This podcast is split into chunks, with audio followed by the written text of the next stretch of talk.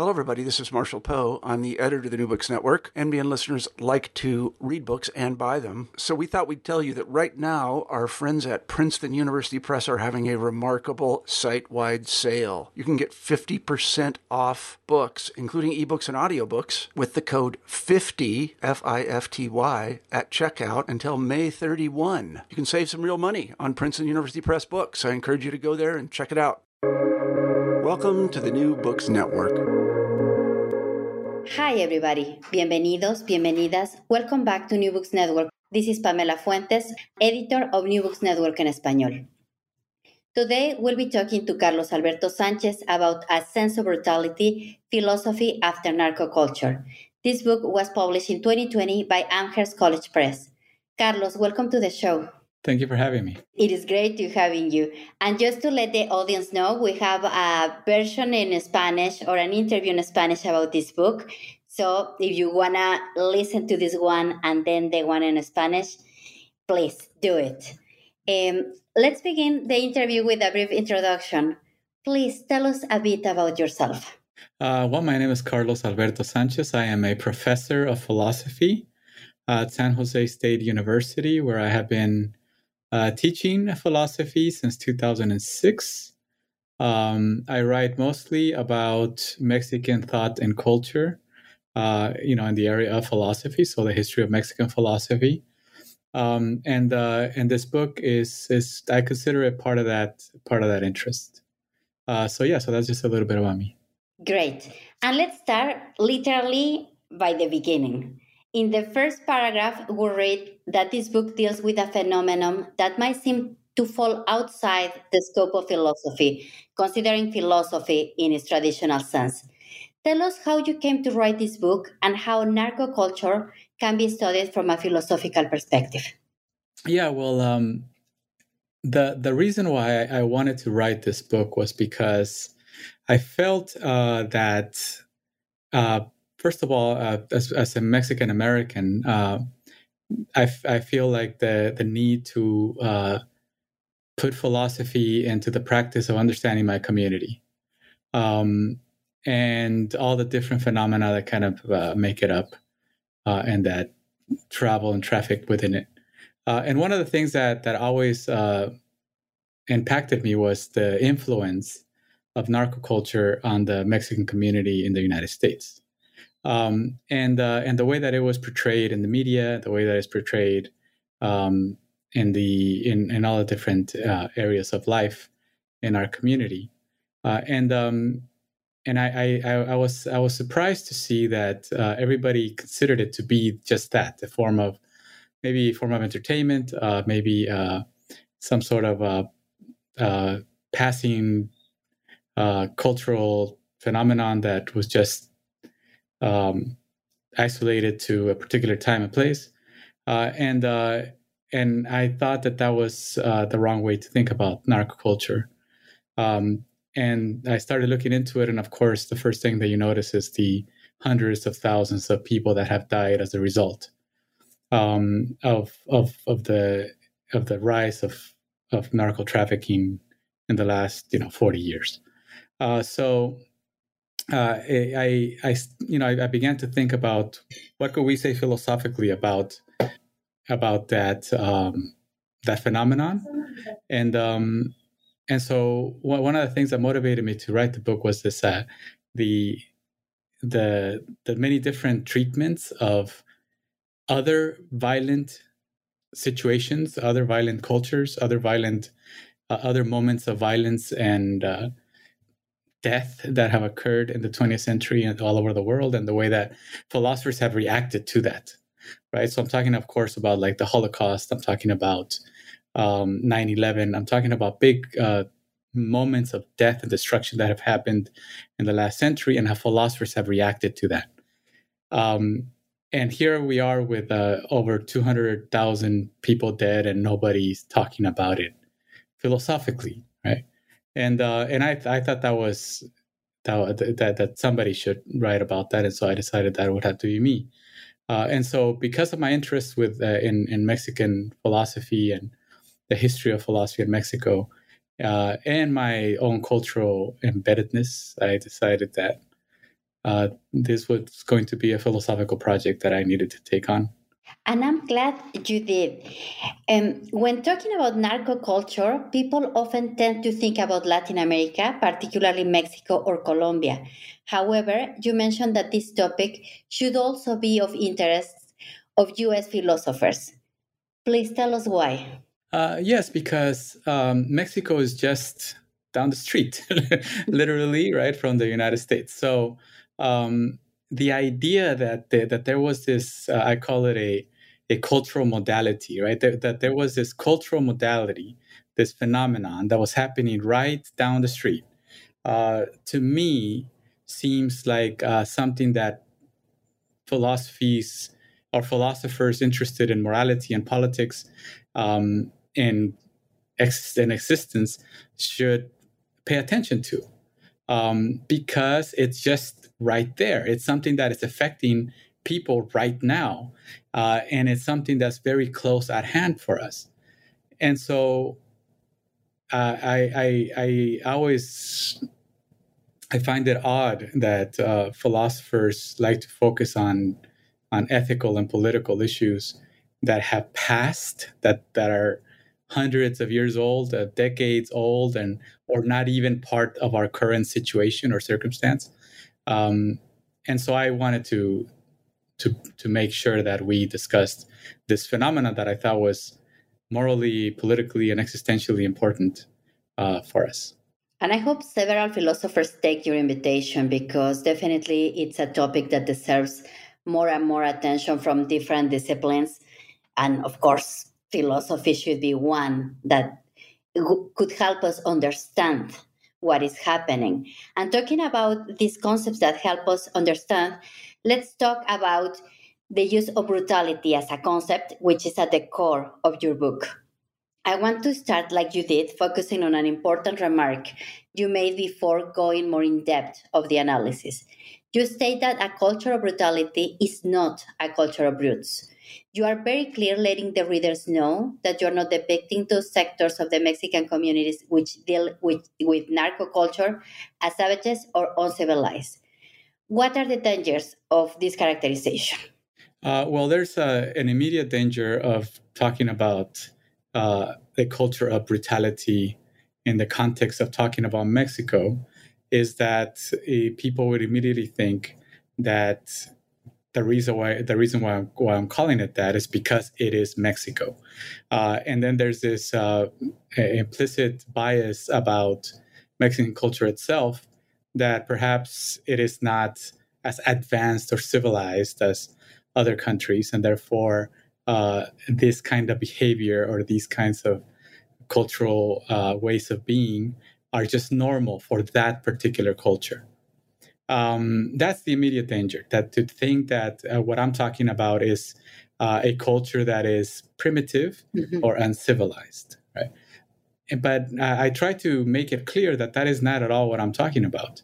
Uh, brutality and the cultural brutality that I'm depicting in the book uh, is one that is a result or a direct result of civilization, of civilized cultures, of the neoliberal economic uh, world systems.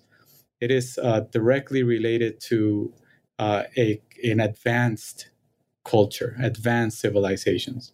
Uh, and so, my, my, my claim in several parts of the book is that narco culture, narco trafficking, and the violence that it requires need or necessitate or require uh, advanced civilized economic systems. Uh, it, these kinds of things would not happen and if, if those were not in place already. So, uh, so that's the danger to think that, that I'm that I'm equating those two things and again i'm not i think that brutality is such an important concept that it could sneak up on us and it could infect and take over uh, the the any any society in any part of the world at any time and it might be hard to believe how common it is that people think that uh, narco culture flourished in Mexico or in Latin America because uh, we don't know how to behave. And I'm literally quoting a conversation I overheard in New York of people talking about uh, drug trafficking. Somebody said, Oh, this is never going to end because, you know, Mexicans, they just don't know how to behave.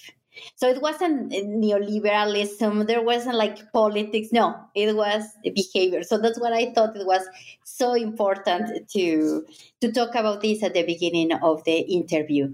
And talking about things that seem familiar, we all might think we know what narco culture is.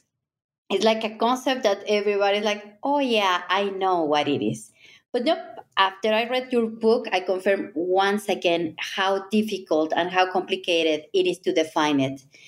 You tell us, for instance, that in spite of its overt violence, narco culture represents economic and existential opportunities for people in marginalized communities, and that it is simultaneously a culture of both creation and destruction. Help us understand what narco culture is or how it works from the perspective of your analysis. Yeah, so um, it's I, I, I like to think of it as I call it in the book. I call it a way of life, right? So um, it is a way of life. First of all, it's um, it's a culture where that has its uh, distinct ways of dressing, the distinct distinct music. It has a distinct vocabulary or jargon and it has its routines, the kind of things that that are done in that particular culture. For instance, the narco trafficking um, and um, and the various violent uh, and uh, regimes that are attached to that. Um, but also, it is a, a, a culture of creation, right? Because um, a lot of the a, a lot of the messaging that comes out of that culture uh, comes out through its music, right? For example. Um, and narco corridos uh, are insanely popular in the US, for example. Um, people love the narco corridos, and uh, not necessarily because they're talking about uh, murder and brutality and violence, but because they're good songs, right? People like the music. Um, and so I think that uh, that kind of thing uh, it's uh, it's a culture because it's creating cultural products, and um, and so and so it's not just about the narco traffickers. I mean that there's uh, I can I can walk out walk down the street here and where I live. I live in Hayward in Hayward, California.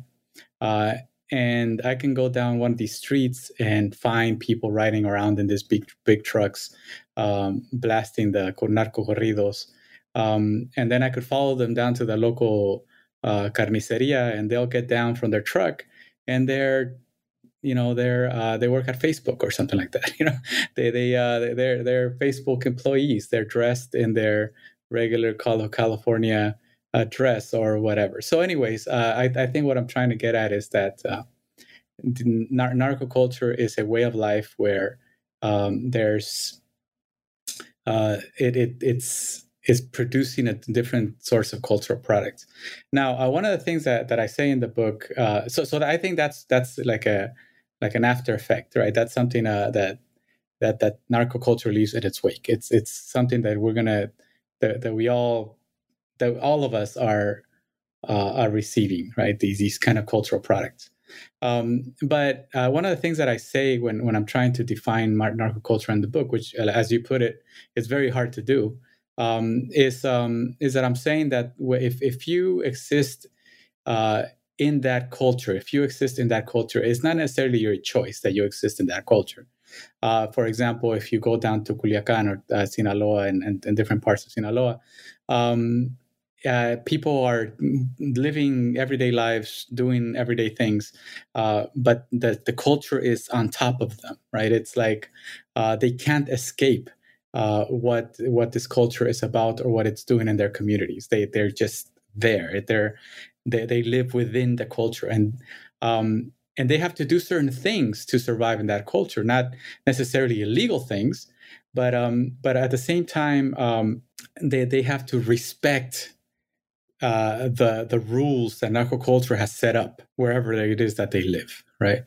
Uh, so uh, so so one of the things that that that I that I think about is uh, the the you know the when, one time when I when I went to Culiacan, uh, I was being driven down to back to the airport, uh, and obviously my driver was not a narco, um, but he was telling me as we drove down there about all the things that he couldn't do, mm. right? All the things that he was not allowed to do, uh, because if he did them, you know, he'd get in trouble with the narcos.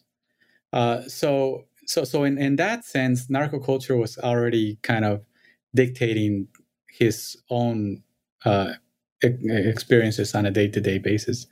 Uh, so, um, but uh, but but also uh, it's it's setting it's setting rules and laws for them uh, that allow them to survive. You know, the, the whatever economic uh, system it is that that we all live in. so so it's you know I, I think I'm going around in circles here, but um, narco culture I think is is a complex cultural way of life uh, that in, involves diff- many different things, including the violence and brutality that I talk about in the book, but also um, opportunities right, for people to exist, to live out the, the difficulties of life in the world. Yeah, no, definitely. And that's why I think uh, your book is, is so interesting because it helps us think one more time about the complexities of it even though, as you mentioned, violence is a central component of narco culture. So let's talk about the second chapter titled On Violence or a Primer on Narco Culture. It opens with an Arthur Schopenhauer quote, which reads Justice is in itself powerless. What rules by nature is force.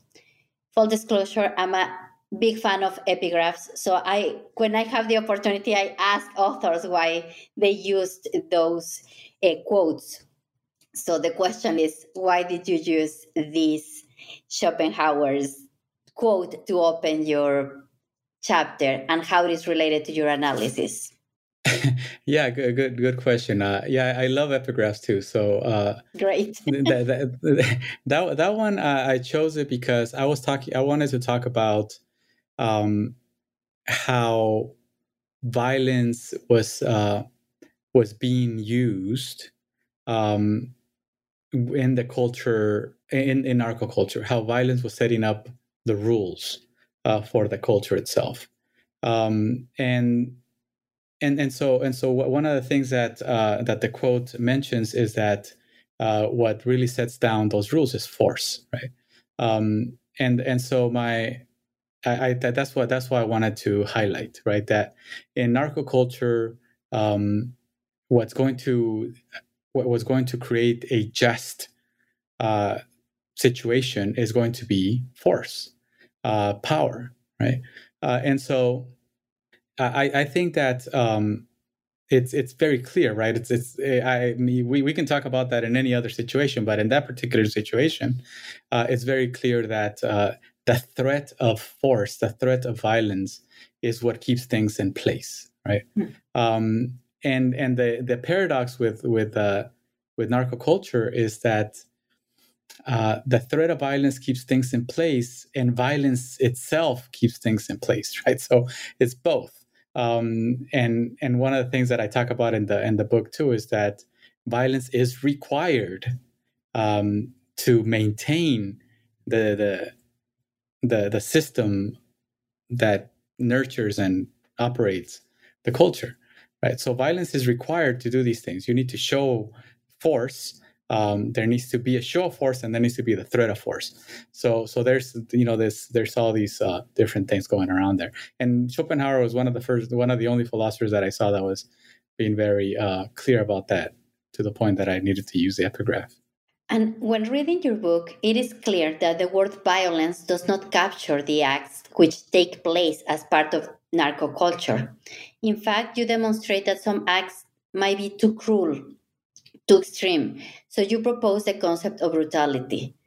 As part of this analysis, you gave an interesting example, and I quote The murder of a man is already a violent act, but the execution of the rest of his family for no other reason than to punish the already murdered man is more than violence and different from violence. Can you explain why you use brutality instead of violence, terror, or cruelty? Yeah, good, good. I mean, that's that is at the heart of this book, and uh, what what I what I noticed growing up, right? Um, when I was uh, a kid, I had an uncle, my uncle Manuel, who um, who uh, all of a sudden stopped working here. Uh, he used to live around here in California, and, um, and he used to work in the uh, in the orchards in Central California. And uh, all of a sudden, he stopped working, but he was driving around very nice cars, right? He had very nice cars all the time. Uh, well, um, we came to find out uh, that uh, he was actually uh, trafficking, right? He he got involved with some people. He was trafficking down to Michoacan, um, and up and down. He was driving up and down all the time um, and then uh, at one point, uh, he stopped coming. He disappeared. Uh, we didn't know where he was. Uh, my aunt uh, was going a little crazy because she wanted to know where he was. Uh, eventually, about two weeks after he went missing, we they found him in a in a garbage dump in Uruapan, um, naked, and his body completely mutilated. Right. Mm. Um, and I was a kid, but I, I remember asking my mom, um, why did they do that to Uncle Manuel? And um, and then she her answer was, well, that's how they do things. she couldn't explain it. That's how they do things. And I kept wondering, like, why do that? Like, why don't it just because he was also shot in the head. Uh, and I and I thought, why why don't just shoot him in the head and leave him there? Like, what's what's that extra stuff for, right? Mm. Uh, and it's and it wasn't that they were trying to send a message because they threw him in the garbage, right? They wanted him to disappear after they they shot him in the head and brutalized him. So that that idea kind of stuck with me for years. And so when I was writing the book, I that that's the first thing that I thought about. Okay, what is that extra stuff for? Right? So you you have this violent act um, and then you decide to do this extra thing uh, or to do this violent act in this extra violent way uh, and uh, and why right so so there was there's another um, uh, example that i read about uh, where these narcos go, were going went into a village in michoacan uh, and they were killing the babies right? they killed a bunch of babies and the way they would do it is the way that you kill a rabbit. And I don't know if you uh, if you were ever around somebody killing a rabbit. When I was growing up, uh, my dad would grab the rabbit by the ears and hold it up and just hit it in the back of the head, and the rabbit would die. Um, well, that's what they were doing to these kids, right? But instead of the ears, they were holding them by the feet. Now, why? why this extra stuff? Um, well, the, the, the, the, answer to that question is not something that I will ever find out. But um, what that what that shows is that there is this extra stuff, this extra violence that is completely unnecessary. Um, that's that's excessive, right? It's an excessive violence that I that that it does is not captured by the concepts that we have of violence. Uh, so in chapter two, when I talk when I'm talking about all these different kinds of violence, uh, the theories of violence, all these theories of violence from Hannah Arendt to to Zizek to all of these other people, they, they don't capture that extra stuff, that excessiveness, right? Or they don't they, they, they don't the, the, the concepts themselves fail, right? They break down because they don't capture that extra stuff, that ex, that excessiveness. Uh, and so that's what that that's why I decided well, no, violence is not going to cut it. Like the concept of violence is too is too abstract, uh, or it's too specific, um, or it's too worn out, it's weak. So we need this other concept. And so I chose brutality because, and then I defined it as okay, so this is going to include this other stuff, this excessiveness that's not accounted for in in in violence, that extra thing that people do that's not necessarily cruelty either, right? Because um, uh, cruelty is, uh, as I say in the book, I make a distinction between brutality and cruelty, and I And I say that cruelty is a very individual thing, it belongs to people. Um, and with cruelty, you're trying to do something and or, or commit an act of a violent act and make sure that everybody knows that you did that right? And so it's a reflection of your own personality. Um, whereas brutality according to the philosopher Max Scheler um, doesn't aim to do those things. Brutality is a violent act that at the same time dehumanizes the person so that it doesn't seem like a violent act right? So you you turn a person into an object and then when you hit that person when you stab that person when you shoot that person you're not hitting or stabbing or shooting a person you're hitting stabbing or shooting an object um, and that's why it's so easy to do those extra extra things to those people or those you know pseudo people at that point uh, and so that's why I thought that brutality was a better concept. Because I got that concept, I got that distinction from Scheler, and then I saw the phenomenon that was going on with narco culture with this excessiveness, um, and then I applied the concept to that. Uh, so, so that's why I chose that that that concept. And and and I'll say one more thing too. Uh, uh, this this idea that brutality dehumanizes the other person in order to to justify the violence. Um, is not something that you find in other concepts or other phenomena like terror, right? Because the first thing somebody's going to say is, well, that sounds like terror. But terrorism uh, depends on having you know that the other that, the person that you're killing is a person.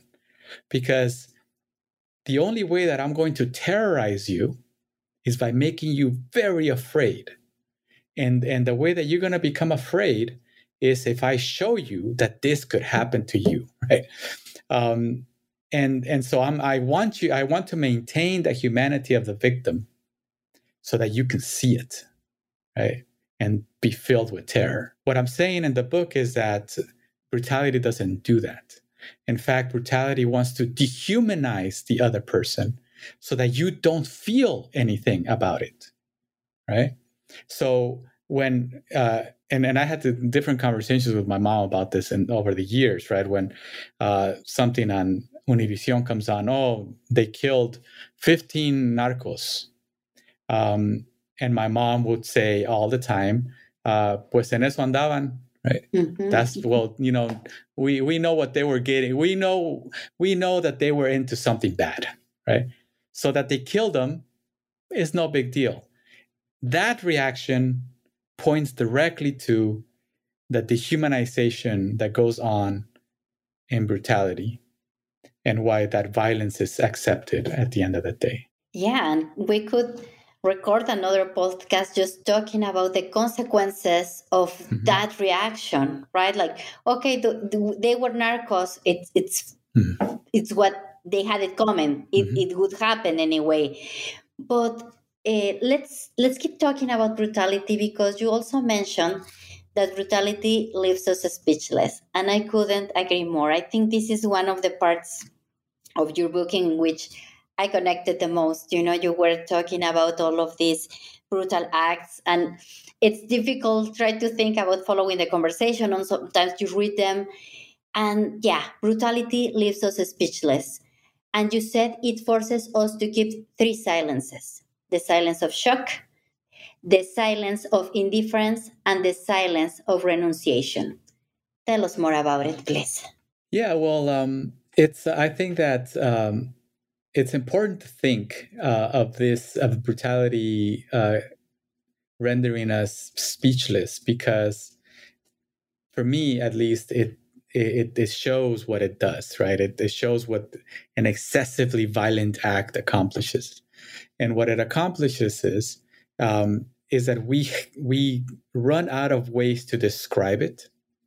Uh, right? We first of all, in the, in the moment of shock, you don't know what to say. Right? We say this all the time. It's an everyday thing. If if I see a if I see something bad happen outside my house, I'll say I, I don't I don't I don't even know what to say about that. Um, and then and and then there's this there's there's this other moment where you see it often enough right? You see the the, the violence often enough, uh, brutality often enough, that you become you you become immune to it. You become numb to it, right? you're no longer.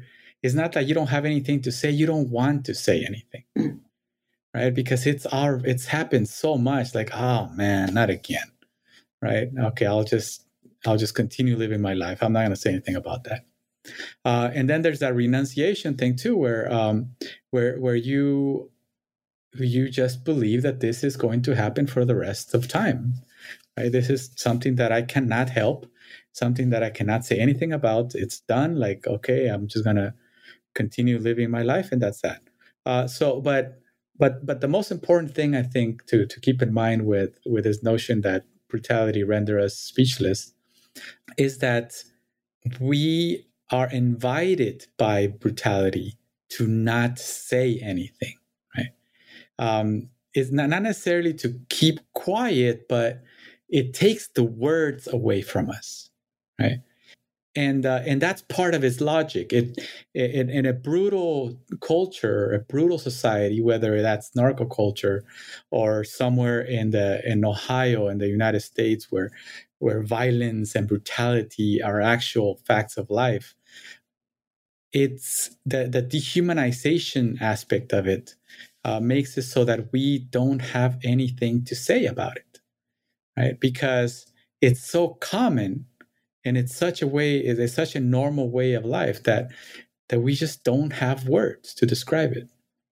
Uh, and when we try to describe it, it it comes out like something that people are already familiar with and uh, and so and I think that a lot of in a lot of these cases people are not familiar with these things, and and what words do when we try to describe something, what words do is that they make it acceptable in a certain way, right?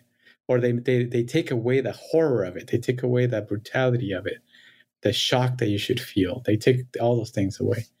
So so I think that um, when uh, when when I say that brutality renders us speechless, um, I mean that we lack the words to talk about it, and so we just don't. Right? We just don't, and uh, and what happens with that is that it it then continues, right? It it perpetuates itself. It continues to be the thing that it is. Society continues to go down that road. The violence continues to mount. Deaths and murder and all of that stuff continue because we're just not. We just don't want to talk about it anymore. Um, and so I, I, think that that's one of the. Uh, I don't have any like lessons in the book. Like I try, I don't try to give anybody any recommendations as that as to how to proceed, um, because I consider the text to be something of a phenomenology. So I'm just trying to describe what's going on in this philosophical way.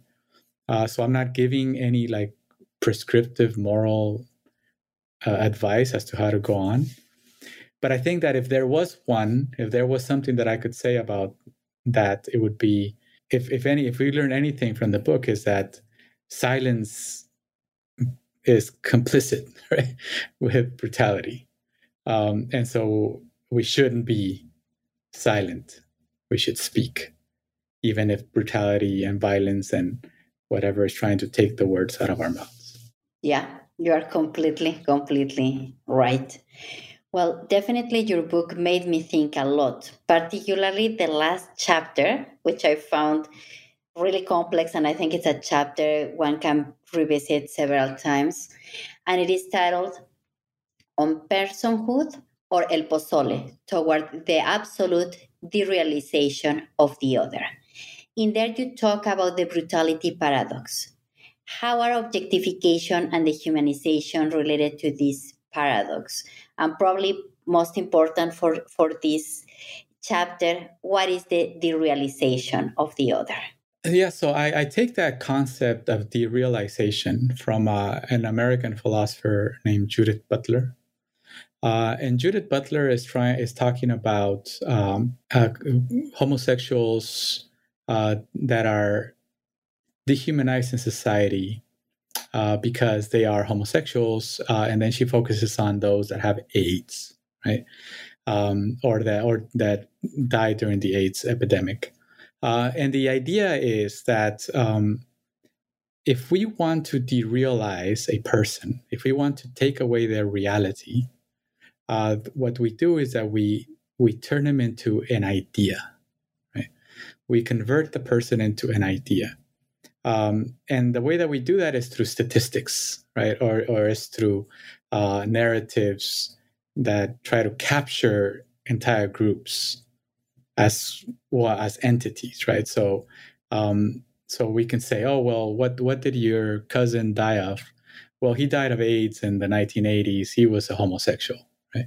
And immediately when you say that, you you get rid of the reality of your cousin, and he becomes just an abstract idea that was part of that narrative about gays dying from AIDS in the 1980s. Um, and so I, I, get that idea that derealization, and I and I apply it to what's going on uh, in narco-culture or to, to, a particular practice that was happening in narco-culture that I'm sure still goes on. And that's the concept of pozole. I'm turning somebody into soup, right? And um, and the idea was that um, uh, a, a, lot of uh, a practice amongst narcos was to disappear other people by putting in, putting them in barrels of diesel uh, or acid and basically dissolving them uh, to the point where nothing remained of them. Uh, and and my my claim in the book is that not only uh, did we derealize them by turning them into narcos that, as my mom said, knew what they were getting into. Uh, so that's the first derealization. The second one is when we put them in this barrel, and now they their their entire humanity is completely gone. Um, so so there's this derealization that goes on uh, in narco culture uh, where where the person is derealized first by being grouped into into into this into a stereotype uh, and then there's a second derealization that is that that is really a, a, an act of brutality right where you completely disfigure completely derealize completely destroy the other person.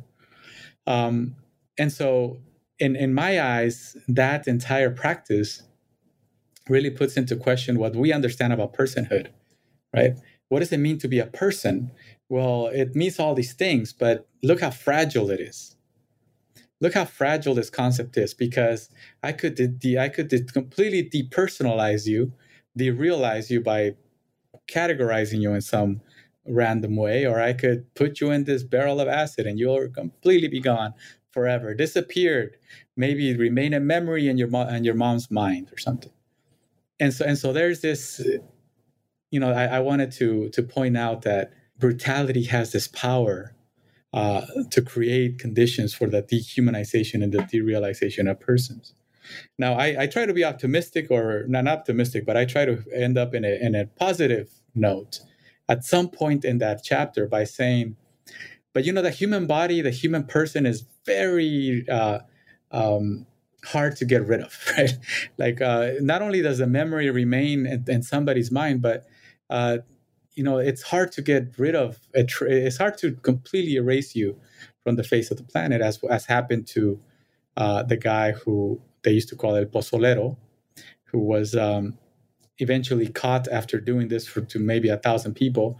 And the way that they caught them is because the the moms of some of these missing people showed up to where he was where he was working and they found little pieces of teeth or little pieces of bone just scattered on the on the ground and they were able to then identify the person after that. So even though they tried really, really hard to, to realize a person, there's this there's this hum, human uh, resilience that can transcend all those efforts to get rid of you completely from the face of the earth and i think that's that that was like my my uptake in that chapter yeah definitely and it's uh, difficult not to think uh, also about how this complete derealization or trying to erase a person uh, don't erase them from the mind of their mothers or their loved ones who are the ones that are going to be looking for this body that somebody tries to disappear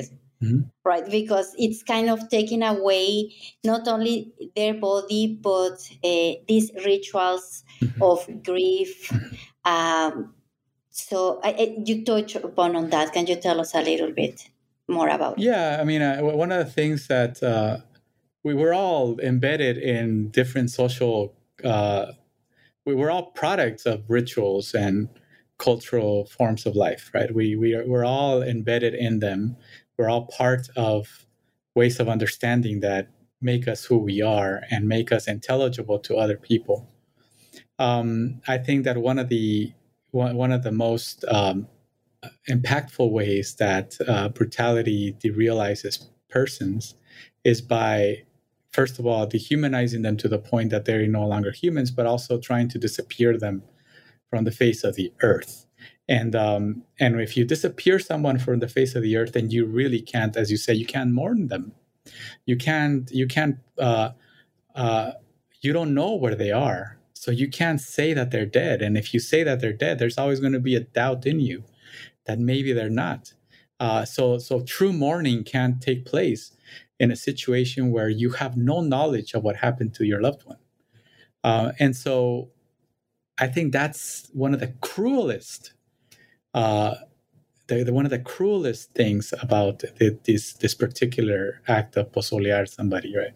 It's it's it's cruel because it's uh, it's trying to make your loved ones suffer unnecessarily, right? You're um, you're trying to to not allow them to mourn, to not allow them to to go on, right? Because you're kind of stuck uh, somewhere not knowing anything in this limbo space. And uh, to me, that's just, I, I just can't imagine it. it. it. would be horrifying to not know uh, what happened to somebody that I loved. Um, and so, and so I think that um, once these mothers uh, find traces of their missing ones, um, that's why it allows for the closure that we talk about, right? We talk about, oh, yeah, well, now they can have closure. Well, yeah, it allows it because now, even though it's a hair, even though it's a fingernail, right, you know something. You know that that person um, was was murdered in that way, and now you can mourn them. Now you can light the candles. Now you can go on with your life, right? So, um, so that I think part of the uh, part of the lessons here um, is is that there is a lot of resiliency amongst human communities, and especially in narco culture, right? Because again, to go back to the beginning, um, narco culture is not just about uh, violence and brutality and narco trafficking, right? There's people that exist in that culture that probably don't want to exist in that culture, but they still exist in that culture, that survive in that culture, um, and they do so by um, through different practices, different rituals, uh, and different ways to to exist. Uh, and I, and I think that that's um, that shows that it's it's not a subculture like like uh, some people call it. It's a culture, right? And and and there's different things that are going on in that culture, including uh, keeping memories alive, including uh, different rituals of mourning and worship, uh, literature and poetry, and that that are belong specifically to to that culture and and so and so i and and that, that's why i wanted to and in, in the first chapter that's why i wanted to make that point that narco culture is not a subculture it's a culture right? And uh, whether we like it or not is a culture that is spreading right? Uh, i see it down the street here in hayward. I see it everywhere that i go. Um, and so it's it's not something that's going away. I think that if anything it's uh, is becoming more accepted in different places. Yes, definitely. And well, I want to end this conversation talking about the book itself. Can you tell the audience where to find it? And my second related question it is have you thought about translating your book in Spanish? Well, uh, I I would love to translate it into Spanish, but uh, I, I don't want to do it myself. well, some editors, I, I will ask your editors about it, or somebody else can take this invitation, please. Yes, yes, yes. Uh, please, yeah, please do that because I, I, um, I, I would, I would love it to. I think, I think that it would be something that, uh, that would find interest uh, in in Mexico. I mean, I, I presented a lot of these, uh, a couple of these chapters in Culiacan in the in, in a conference on on violence, um, and so it you know it's it's I, I think that it's uh, it's something that a lot of people would find very interesting, especially my particular take on the whole thing, which I still claim is very philosophical. Um, and so so so that's that's that's the answer to that. I really hope that it does achieve that um, that translated version of it. Now, as to where to find it, um, it's free. The book is free. Uh, it's um, it's it's it's open access, so you can download it um, off the internet if you go to um, Amherst College Press uh, and then just look up for a sense of brutality and uh, and then it gives you the instructions as to how to download it for free. Uh, and but if you're the kind of person like myself that likes to have a book in their hand uh, and read, you can also order it uh, from their website, and that one is going to cost like fifteen dollars. Uh, but it was a great opportunity for me to publish in this in this format uh, because I felt like it would be it would reach the largest possible audience, and that's what I wanted. Again, because I thought that a phenomenon like this uh, needed to be highlighted uh, and discussed in a philosophical way by more people. So that's why I decided to use that press, which I I'm very happy I did. I also hope your book reaches a lot of people. Please, the invitation is there. The book is open access. And Carlos, I want to thank you for being on the show today, but I don't want to let you go without asking you what are you working on now? If you are having, if you are working on other projects, please tell us. Yeah. So, um, like I said, my, my major interest is Mexican Mexican thought, Mexican philosophy, and culture. Uh, and so right now I am uh, working on a book uh, that I just actually I handed in the manuscript today this morning. Hi, congratulations! Uh, and uh, yeah, thank you. Yeah, it's a it's a book on um, Mexican philosophy, but for a, a wider audience. Uh, so it's written in a way that you know hopefully everybody will be able to understand. It's uh, the, the, what makes the book uh, unique and interesting. I think is that I spend half of the time talking about my parents, right? Yeah. Which uh, you know again, it's like philosophy shouldn't be doing these kinds of things, or philosophers shouldn't be, or we're told that philosophers shouldn't be doing this but I feel like the only way that I can explain philosophy is by applying it to my own life. Uh, so I have a lot of um, a, a, lot of stories there about my grandfather and my parents and my siblings and my life as a Mexican American uh, in the United States. Uh, and so I just submitted that manuscript. The book is going to be called "A Blooming in the Ruins," uh, and it's uh, and it's going to be about an easy, accessible way to understand Mexican philosophy. So hopefully, at some point, people will read that too. Well, I'm happy you are doing the things that are not supposed to be done because I found your project really, really interesting. And you have our contact, so let us know when the book is published. And if you want to talk about it, we'll be more than happy to have you here again. But in the meantime, thank you very much for sharing your time with us in English and in Spanish. Thank you very much, Carlos. It was my pleasure. Thank you so much, Pamela, for inviting me. And I also want to thank everybody for listening to this episode about a sense of brutality philosophy after narco culture. For New Books Network in Philosophy, a podcast channel on the New Books Network. My name is Pamela Fuentes. Until next time, hasta la próxima.